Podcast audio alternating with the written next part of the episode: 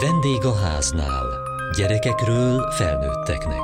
A Kossuth Rádió családi magazinja.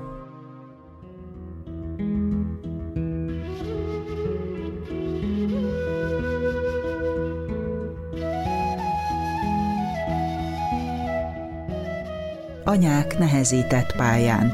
A média a családért külhoni díjazottjai közül idén ez a téma emelkedett ki számunkra. A mindennapok küzdelmeiben különös erővel és sajátos eszközökkel résztvevő édesanyák történeteit elénk táró felvidéki, erdélyi és kárpátaljai kollégákkal beszélgettünk díjazásuk alkalmával. A témáik kibontása gyakran vezetett el saját élettörténetükhöz is, vagy éppen abból indult ki.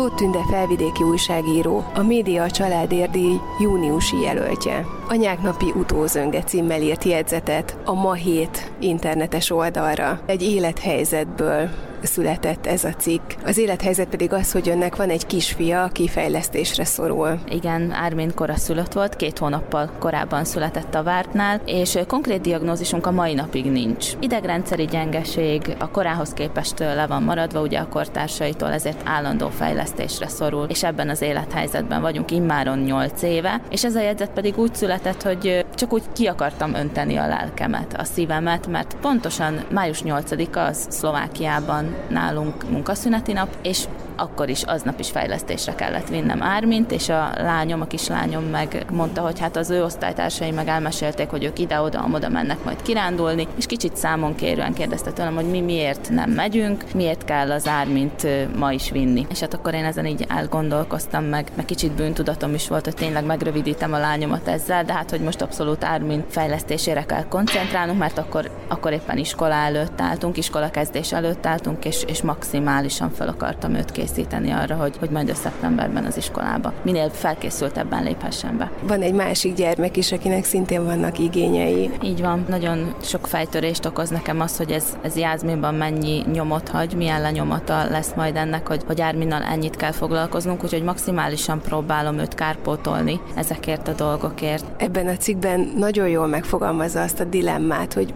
mennyi kétség van ilyenkor egy anyában, mennyi kérdés és mennyi bizonytalanság, hogy az az út, amit nagyon nehezen kitapos, az tényleg jó és jól csinálja-e azt, amit tesz. Igen, túlzás nélkül állíthatom, hogy minden este úgy fekszem le, hogy hogy fölteszem magamnak azokat a kérdéseket, hogy vajon ma mindent megtettem Árminért, és természetesen Jászminért is, amit, amit ma megtehettem, és mindig arra jövök rá, hogy nyilván nem, mindig lehetett volna még egy kicsivel több, és, és mindig van bennem egyfajta hiányérzet, de aztán a központ, ahova járunk, ott meg mindig megerősítenek abban, hogy, hogy nem kell tökéletes szülőnek lenni, elég lesz csak elég jó szülőnek lenni. Mert hogy ebben a cikkben az is szerepel, hogy létezik önökhöz közel Dunaszerdahelyen helyen egy olyan központ, ahol magyar anyanyelvű gyerekeket fejlesztenek, és a szülőket is támogatják. Igen, ez abszolút hiánypotló kezdeményezés ez az intézmény. Tényleg kizárólag magyar ajkó gyermekek fejlesztésével foglalkoznak, speciális igényű, halmozottan sérült gyerekeket karolnak fel, és ennek a központnak szerintem az az egyedisége, hogy minden gyereknek föltérképezik az egyéniségét, hogy egyáltalán ember számba veszik azokat a gyerekeket. Nekünk speciális neveltetési igényű gyermek gyermekek szüleinek ez rendkívül jó érzés, hogyha a gyermekünket ember számba veszik, és, és úgy kezelik őt, hogy nem speciális esetnek, hanem különlegesnek. Én ezt nagyon szeretem. És ebben a központban a szülőknek is van egy olyan csoport, ahol kicsit kiönthetik a lelküket, támogathatják egymást. Igen, meg kell említenem a központ igazgatónőjét, Kása Ildikót, aki fölismerte azt, hogy ahhoz, hogy egy ilyen gyermek a lehető legstabilabban tudjon működni és fejlődni, ahhoz a szülőt is meg kell erősíteni.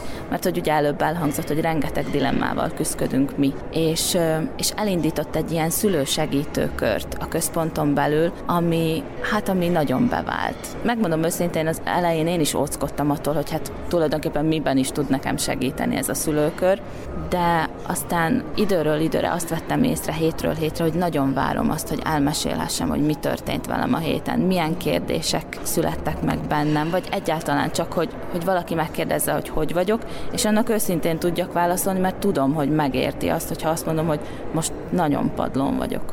lett aztán vízhangja is ennek a cikknek, mert hogy egyre többen jelentkeztek ebbe a szülőkörbe, és olyan szülők is megkeresték önt, akik még keresik, hogy hol, hogyan tudnak fejleszteni a gyermeküket. Igen, én azt látom, hogyha a szülőkben fölmerül a kérdés, hogy talán a gyermekük nem rendeltetésszerűen fejlődik, akkor próbálják elodázni ezeket a vizsgálatokat, mert félnek az eredménytől. De én mindenkit arra biztatok, hogy ne halogassa, mert hogy az idővel futunk ilyenkor versenyt, és minél hamarabb elkezdjük ezeket a fejlesztéseket, annál látványosabb eredményt tudunk elérni ezeknél a gyerekek gyerekeknél, és igen, fordultak hozzám valóban ilyen szülők is, akik, akik még úgy halogatták ezeket a vizsgálatokat, és a, a visszhang tekintetében meg annyit tudok elmondani, hogy most újraindulnak ezek a szülősegítőkörök, mert hogy ezek tíz alkalmas foglalkozásokra lettek tervezve, és olyannyira megnőtt az érdeklődés, hogy két csoportot is indít a központ, aminek nagyon-nagyon örülök, hogy a szülőknek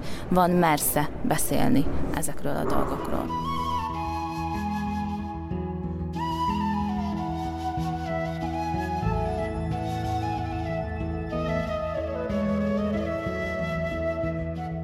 A média a családért díj júniusi győztese a külhoni kategóriában D. Balázs Ildikó írása volt. Kurkó Stefánia sors feladatom lelkemmel gondolkozni, tanítani és szeretni.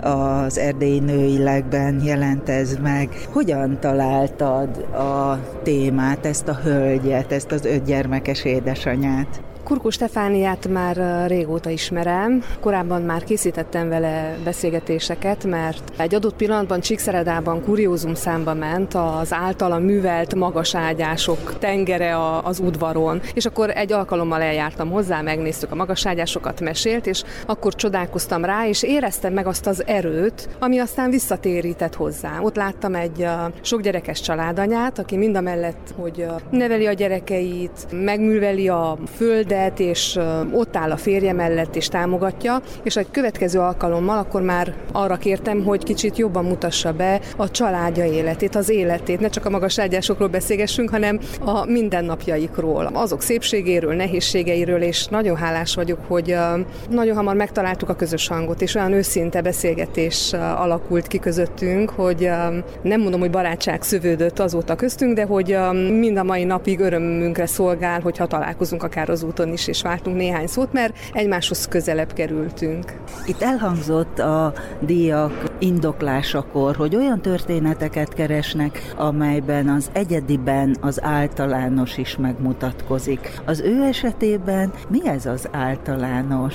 Nagyon sokszor az interjú alanyaim szabadkoznak, hogy hát um, ők nem érdemesek arra, hogy beszélgessek velük, vagy hogy cikket írjak róluk, és én minduntalan őket arról próbálom meggyőzni, hogy uh, nem kell az embernek egetrengető dolgokat elkövetnie ahhoz, hogy uh, akár egy írás is szülessen róla, vagy hogy bemutassuk a nagy közönségnek. Mert akár Stefánia esetében is, hát uh, lehet azt mondani, hogy um, ugyan már egy um, sok gyerekes családanyának miért különleges az élete. Azért különleges az élete, mert a mindennapok harcát felvesz veszi a gyereknevelésben, a háztartás gondozásában, a félretámogatásában, és ugyanakkor azt is őszintén vállalja, ha neki akár önmagával is gondjai akadnak. És hogy mi a különleges? A különleges az ő egyszerűsége a mindennapjaik, ami igazából nem kellene különleges legyen. Abba az egyszerűségbe azért néha úgy olvastuk az írásodban, hogy belefér a festés, a rajzolás, a fotózás is, és hát nem három-négy magas ágyásról és ilyen hobbi kertészkedésről van szó, hanem ő ott a hét fős családnak megtermeli valamennyi zöldségét. El is kellett gondolkozzak az előbb, hogy hány gyereke is van vajon Stefániának? Hét év alatt öt gyermeke született Utána, utána kell számoljak, hogy hányan is vannak. Olyan szépek. Igen, na, rosszul fogalmaztam az, az előbb, hogy az egyszerűségében szép az ő élete. Egy nagyon különleges nő, aki valóban nagyon szeret fotózni, fest is, és nagyon tehetséges a kézműves tevékenységek terén, és ezt nagyon szépen bevitte a család mindennapjaiba is ezt a tevékenységet, és ugyanakkor idézőjelben mondom, hogy kiharcolta, de kiharcolta most már azt is, hogy neki is meglegyen az ideje, amit önmagára fordít, fordít, és elindult az önismeret útján, és nagyon nagy lépéseket tett meg ahhoz, hogy, mint ő is fogalmaz a cikkben, ne az egója győzedelmeskedjen a mindennapokban, hanem a lelke. Miből állt ez a harc? Hogy neki legyen saját ideje is önmagára. Gondolom, hogy a családon belüli szerepeknek az újragondolása, és ő elmondja nagyon szépen azt is, hogy a férjében mindig is egy támogató partnerre talált, nagyon segítik egymást, de hát mindemellett, öt gyerek mellett azért mégiscsak az édesanyának van nagyon nagy szerepe, és nagyon sok feladata, és a napok sokszor úgy telnek el, akinek gyereke van, azt tudja, hogy a reggel az iskolába való indulástól egész délutáni különböző gyerekfoglalkozások, külön órák zajlanak, amire a gyereket el kell vinni, szállítani, és ha picit nem figyelünk oda, akkor nagyon nehéz megtalálni ebben az egyensúlyt. Hogyan keresed a riportalanyaidat? Én olyan szerencsés vagyok, mert én, én nagyon szeretem a munkámat, és én nagyon szeretem az embereket. Nagyon kíváncsi vagyok rájuk, és szerencsés vagyok, mert olyan jó embereket találok. Sokszor magam is rácsodálkozom, hogy nem is gondoltam volna, hogy milyen jó történet kerekedik az adott megkeresésből. Valahogy megérzem, nem tudom, én is elcsodálkozom néha, hogy akár egy ember kisugárzása is néha arra ösztönöz, hogy megszólítsam, és elbeszélgessek vele, és lesz egy csodálatos anyag belőle.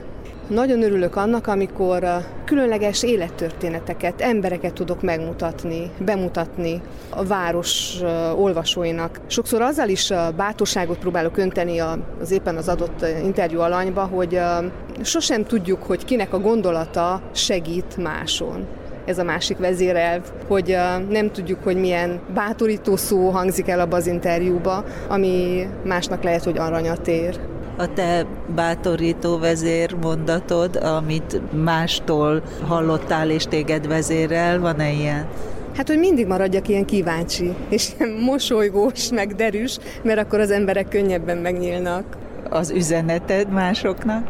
Hogy bízzanak önmagukba ne féljenek kimondani az álmaikat, ne féljenek válaszolni a kérdésekre, ha valaki kérdezi őket, mert a kíváncsiság az már egy jó jel. Ha valaki fele kíváncsian vagy érdeklődve fordulunk, akkor azt az embert nem szabad elveszíteni. Akkor a válaszainkkal próbáljuk őt megőrizni. Két kislány édesanyja vagyok, és ők olyan boldogan nézik a cikkeket az újságban, vagy olvassák a nevemet, hogy nagyon büszkék rám. Mekkorák? Mikolt lányom 5. osztályos, 12 évet tölt az idén, és Villő első osztályos, ami azt jelenti, hamarosan 8 évet tölt.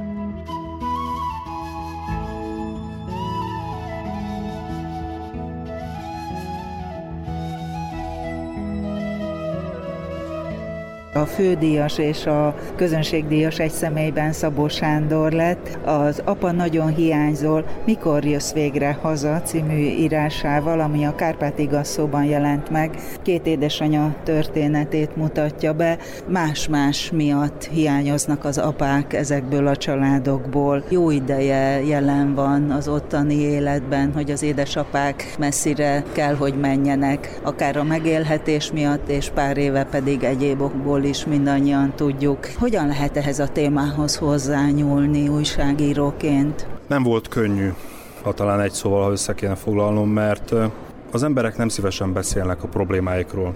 Egy picit a háború, a mostani helyzet az embereket sündisznóvá tette, bezárkóznak nem akarnak beszélni senkivel. Ez a, gondolom a háborúnak, bár Kárpátalján nem dúl a háború, tehát azért több mint ezer kilométerre folynak a harcok, mégis érződnek a háború hatásai Kárpátalján. Az emberek beburkolóztak, nem akarnak beszélni. Nehéz volt ezt a két interjú alatt is megtalálni, aki valóban nyíltan beszél azokról a problémákról, amikkel ők szemben néztek azóta, mióta kitört a háború, azóta, mióta a férjük külföldre kényszerült. És valóban egyébként nem csak a háború kitörésével kezdődött ez a helyzet, ugyanis és néhány évvel ezelőtt volt egy hasonló riportom, az épp a külföldi munkavállalás családokra gyakorolt hatásával foglalkozott. Ez egy kis településen készült, gyakorlatilag belebotlottam a témába, egy óvodában voltunk, és felfigyeltem arra, hogy a falon férfiak képei vannak, és megkérdeztem az óvónőt, hogy kik ezek a férfiak. Hát azok az édesapák, akik külföldön dolgoznak. És akkor megfogott ez a téma már engem nagyon, ugyanis valahol a mi családunkból is van erre példa. Az én, az én édesapám is a 2000-es években, a 90-es évek végén külföldre kényszerült dolgozni, és,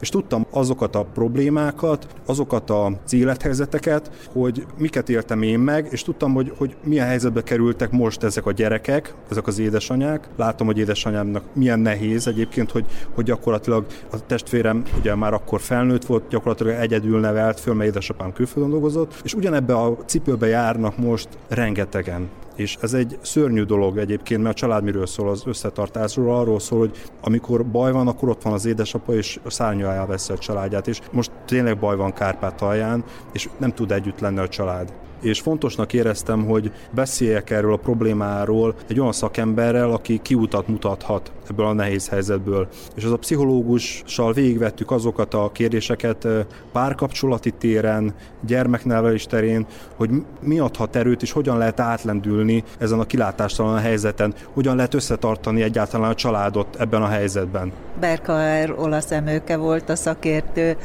Miket javasolt, vagy miket tud egyáltalán elővenni ilyenkor az ember támaszként? Ami nagyon megfogott engem egyébként az, hogy a kárpát emberek nagyon hívők, és nagyon fontos a hit most ebben a helyzetben az, hogy hisznek valamivel az emberek, és az egyik interjú alanyom egyébként egy ígerészletet mondott, hogy ha Isten velem van, akkor átúrom a falon is. És ez egy nagyon fontos üzenet, hogy gyakorlatilag a hitat erőt most a kárpátei magyarságnak, azoknak az anyáknak, akik, akik egyedül vannak, egyedül nevelik a gyermeküket távol a férjük, és ez egy fontos üzenet. A másik dolog az, hogy azt javasolta a szakember, hogy a, az édesanyák nyíltan beszélnek a problémájáról, beszélnek a gyerekekkel arról, hogy milyen helyzetben vannak, milyen félelmék vannak a gyerekeknek, próbálják elmagyarázni nekik az ő nyelvükön, hogy mi az a helyzet, amiben belekerült a család. Ne próbálják eltitkolni, vagy ne próbálják vék alá a problémát, hanem próbálják együtt keresni a kiútat ebből az egész helyzetből. És még egy érdekes dolog volt egyébként a cikknek, hogy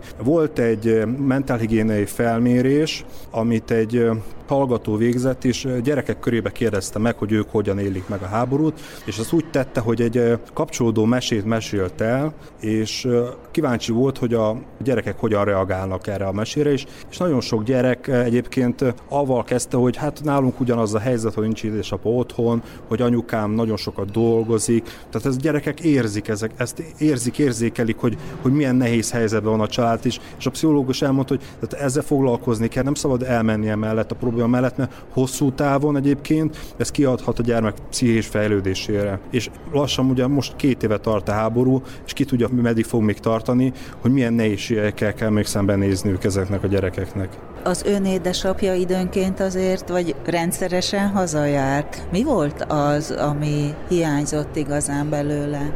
Az atya ölelés, a közelség. Igazából édesanyja nem tudja pótolni az édesapát. Ez most is így van. Az édesap az, aki oltalmaz.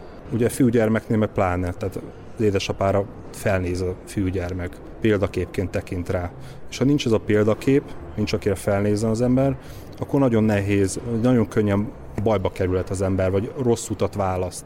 Ez nagyon fontos dolog. Én szerencsés voltam szerintem, mert korábban felnőttem ezáltal. Sokkal hamarabb megtudtam, mi az a felelősség. Ugye édesanyámmal ketten laktunk, és ez egy felelősség volt. Segítenem kell, távolon édesapám, akkor nekem kell valamelyest átvállalni azokat a feladatokat, amiket ő, ő neki kéne, de én nem tudom, én se, én se tudom helyettesíteni az édesapámmal. És ez adott egyébként egy ilyen korai felnővést az élethez. Mi a helyzet valójában most? Én igazából izgultam, hogy ön itt lesz-e most ezen a diátadón. Hát a helyzet az állandóan változik. Ukrajnában gyakorlatilag naponta változtatnak a különböző határátkelési szabályokon. Mikor kitört a háború 2022. február 24-én, rá másnapról ugye bevezették a hadiállapotot, bevezették az általános mozgósítást, aminek a következménye az volt, hogy a 18 és 60 év közötti férfiak nem hagyhatják el az országot. Viszont vannak bizonyos kategóriák, akik felmentést élveznek a mozgósítás alól, vagy kiutazhatnak külföldre. De ugye ma este is bebizonyította, vagy megmutatta, hogy például Dunda György kollégámat nem engedték ki az országból. Én ki tudtam utazni, ennek a hátterében az áll, hogy az utóbbi egy évben fontosnak éreztem, hogy segítsek hogy segítsek azoknak az embereknek, akik nehéz helyzetbe kerültek, vagy, vagy nem tudnak kijutni abból a helyzetből, amiben belekényszerültek. Ez abban nyilvánul meg, hogy önkéntes munkával kezdtem el foglalkozni, megpróbálok humanitárius segélyeket eljutatni azokra a helyekre, ahol ez szükség van például gyermekotthonba, olyan településekre, ahol idős emberek élnek, és megélhetési problémáik vannak, és például az ottani egyház segít abban, hogy élelmiszercsomagokat juttat el nekik, vagy olyan szervezethez juttatok el higiéniai csomagokat, amelyek kelet-ukrajnai, dél-ukrajnai tényleg válságövezetbe juttatják el azokat a csomagokat, például higiéniai termékeket. Én most eb- ezt látom fontosnak, és ez ad egyébként egy lehetőséget arra, hogy ki tudjak utazni. Akkor édesapaként az is kiváltság, hogy még ben lehet a családban? Szerintem ma, ma kiváltság, igen. Ma Kárpátán kiváltság az, ha az édesapa otthon lehet, de nehéz, mert választás elé állította az embert ez a háború, hogy otthon marad a szülőföldjén, vagy eljön. Természetesen a háború kitörését követően mi is a családdal fogtuk magunkat, és átjöttünk határon 2022. február 24-én, de két hét után, amikor láttuk, hogy igazából Kárpátalján nincs veszély, úgy döntöttük, hogy visszamegyünk és megpróbáljuk folytatni az életet. És nehéz, mert egyébként a gyerekek miatt is mindig felmerül a kéte bennem, hogy jó döntés hoztam-e. Ugye bár, bár Kárpátalján nem dörögnek a fegyverek, de szólnak a légiriadók. És ilyenkor a gyermekek ugye az iskolában, mind a két gyermekem iskolás, ilyenkor az óvóhelyre lekísérjük őket. És felmerül bennem a kérdés, hogy hogyan marad meg majd bennük az időszak hogy jó döntés hoztam el, hogy, hogy visszamentünk és, és folytatjuk azt az életet, amit gyakorlatilag megalapoztunk magunknak. És valahol ez a mai díj, ez egy visszaigazolása volt annak, hogy jó döntés hoztam.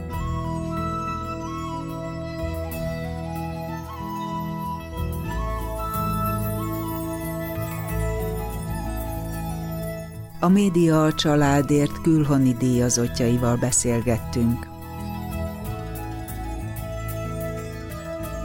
Kövessék műsorunkat podcaston, vagy keressék adásainkat a mediaclick.hu internetes oldalon. Várjuk leveleiket a vendégháznál kukac mtva.hu e-mail címen. Műsorunk témáiról a Kossuth Rádió Facebook oldalán is olvashatnak. Elhangzott a vendégháznál. A riporter Diós Judit, a szerkesztő riporter Szendrei Edit, a gyártásvezető Mali Andrea, a felelős szerkesztő Hegyesi Gabriella.